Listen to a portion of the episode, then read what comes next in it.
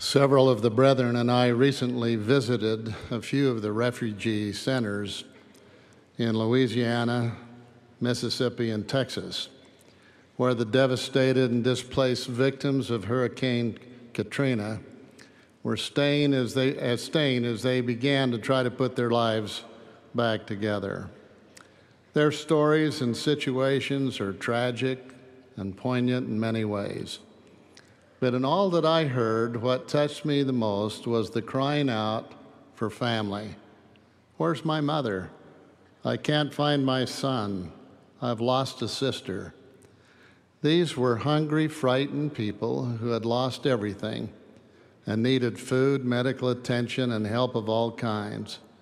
But what they wanted and needed most were was their families.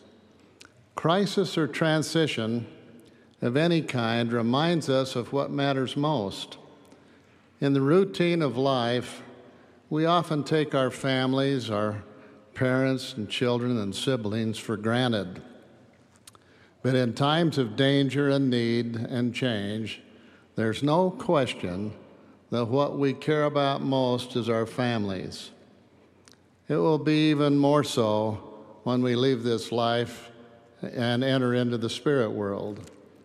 Surely the first people we will seek to find there will be father, mother, spouse, children, and siblings.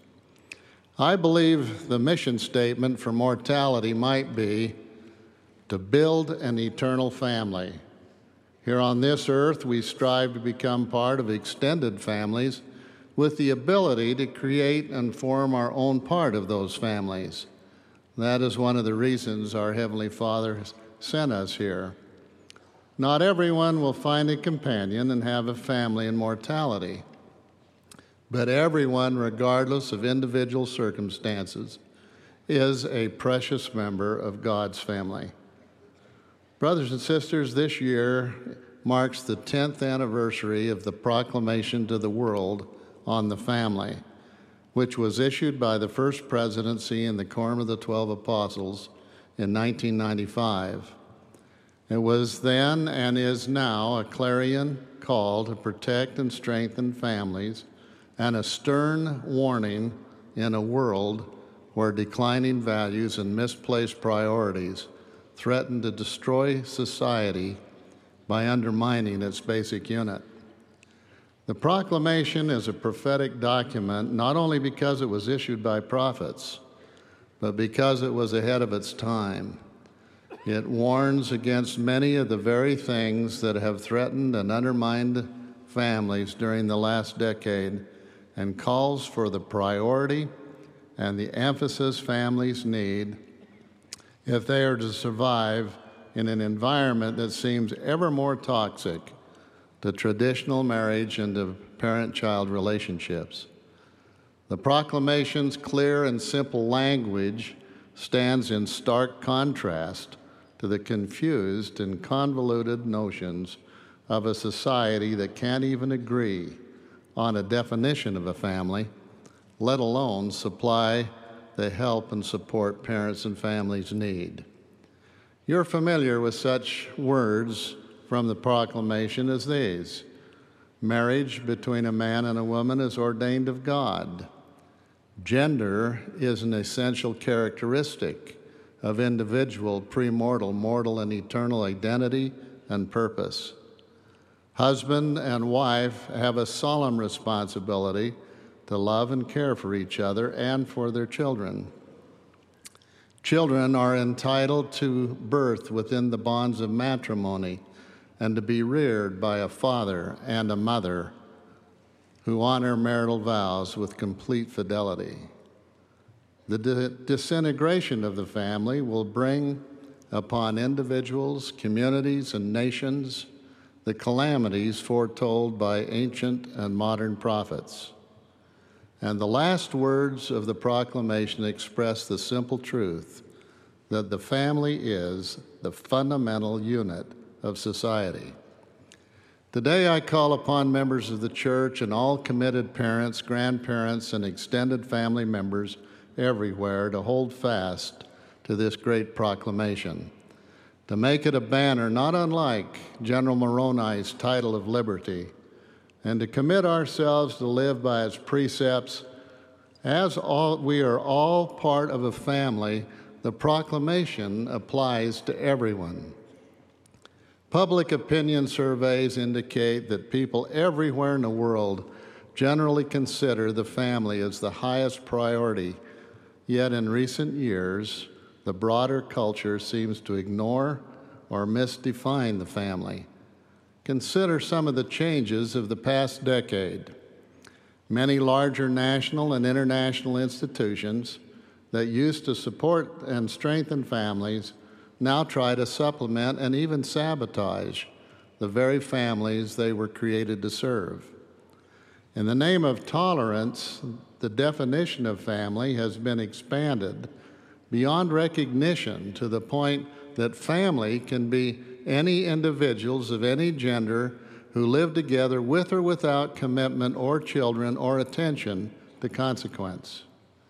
Rampant materialism and selfishness delude many into thinking that families, and especially children, are a burden and a financial millstone that will hold them back rather than sacred privilege that will teach them to become more like God. And yet, most parents throughout the world continue to know both the importance and the joy that are attached to natural families. Friends of mine who just returned from speaking to families and parents in several continents reported to me that the hopes and concerns of parents are remarkably similar throughout the earth.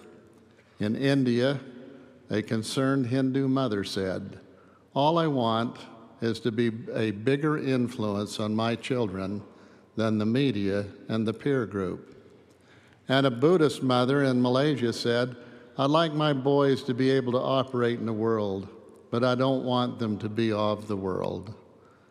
Parents from all different cultures and faiths are saying and feeling the same things we are as parents in the church.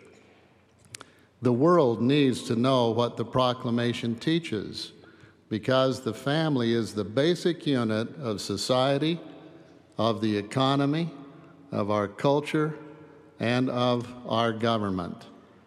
And as Latter day Saints know, family will also be the basic unit in the celestial kingdom. In the church, our belief in the overriding importance of families is rooted in restored doctrine. We know the sanctity of families in both directions of our eternal existence. We know that before this life, we lived with our Heavenly Father as part of His family, and we know that family and relationships can endure beyond death. If we live and act upon this knowledge, we will attract the world to us. Parents who place a high priority on their families will gravitate to the church because it offers the family structure, values, doctrine, and the eternal perspective that they seek and cannot find elsewhere. Our fam- family centered perspective should make Latter day Saints strive to be the best parents in the world it should give us enormous respect for our children, who truly are our spiritual siblings, and it should cause us to devote whatever time is necessary to strengthen our families. Indeed, nothing is more critically connected to happiness, both our own and that of our children, than how well we love and support one another within the family. President Harold B. Lee spoke of the church as a crucial scaffolding that helps build individual and families.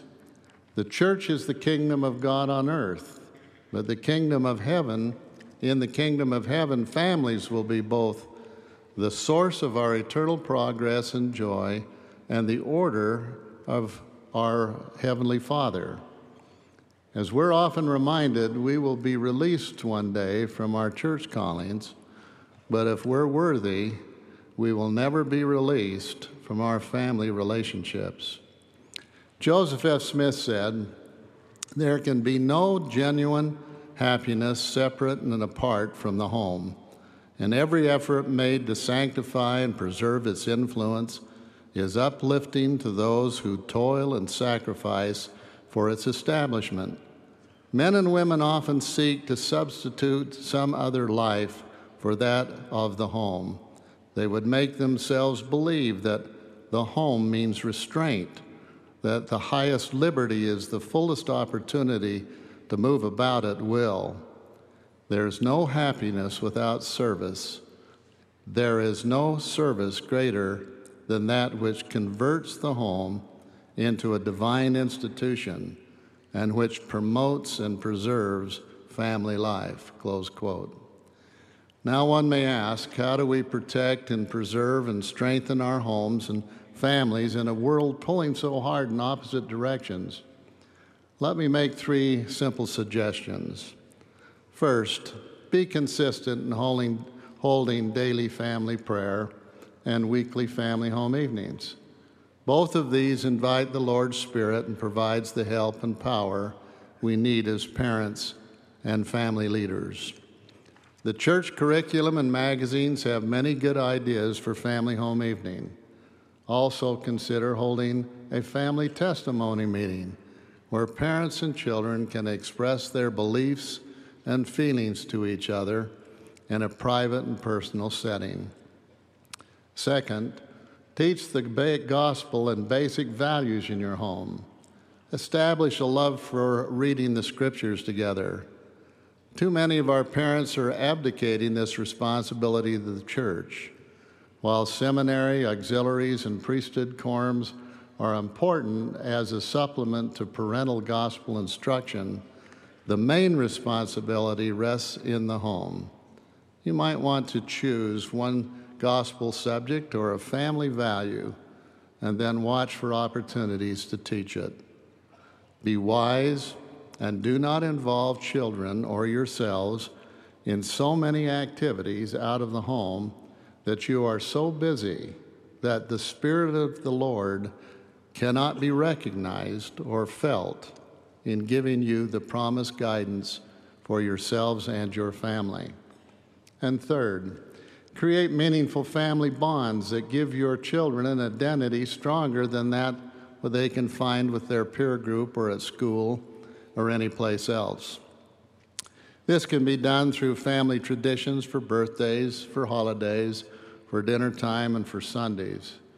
It can also be done through family policies and rules with natural and well understood consequences. Have a simple family economy where children have specific chores or household duties and receive praise or other reward commensurate to how well they do. Teach them the importance of avoiding debt and of earning, saving, and wisely spending money. Help them learn responsibility for their own temporal and spiritual self reliance. In today's world where Satan's aggression against the family is so prevalent, parents must do all they can to fortify and defend their families. But their efforts may not be enough. Our most basic institution of family desperately needs help and support from the extended family and the public institutions that surround us. Brothers and sisters, aunts and uncles, grandparents and cousins can make a powerful difference in the lives of children. Remember that the expression of love and encouragement from an extended family member will often provide the right influence and help a child at a very critical time. The church itself will continue to be the first and foremost institution, the scaffolding, as it were, to help build strong families.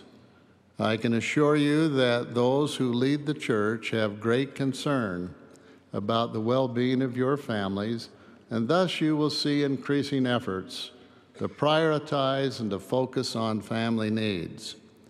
But as your leaders, we call upon members of the church everywhere to put family first and to identify specific ways to strengthen their individual families. Further, we call upon all public institutions to examine themselves and to do less that might harm families and more that will help them. We call upon the media to offer more that promotes traditional family values and is uplifting and supporting of families and less that popularizes immorality and materialism. We call upon government and political leaders to put the needs of children and parents first and to think in terms of family impact in all legislation and policy making. We call upon internet providers and website creators to become more responsible regarding their potential for influence and adopt the conscious objective of protecting children from violence, pornography, filth, and sleaze. We call upon educational entities to teach universal values and family and parenting skills, supporting parents in their responsibility to raise children to become the leaders of families and generations yet to come. We call upon our own church members to reach out and love the neighbors and friends of other faiths and include them in the use of the many resources the church has to help families. Our communities and neighborhoods will be safer and stronger as people of all faiths work together to strengthen families. It is important to remember that all, that all larger units of society depend on the smallest and most fundamental unit, the family. No matter who or what we are, we help ourselves when we help families. Brothers and sisters, as we hold up like a banner the proclamation to the world on the family, and as we live and teach the gospel of Jesus Christ, we will fulfill the measure of our creation here on earth. We will find peace and happiness here and in the world to come.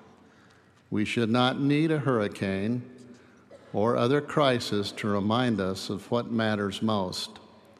The gospel and the Lord's plan of happiness and salvation should remind us. What matters most is what lasts longest, and our families are for eternity. Of this I testify in the name of Jesus Christ. Amen.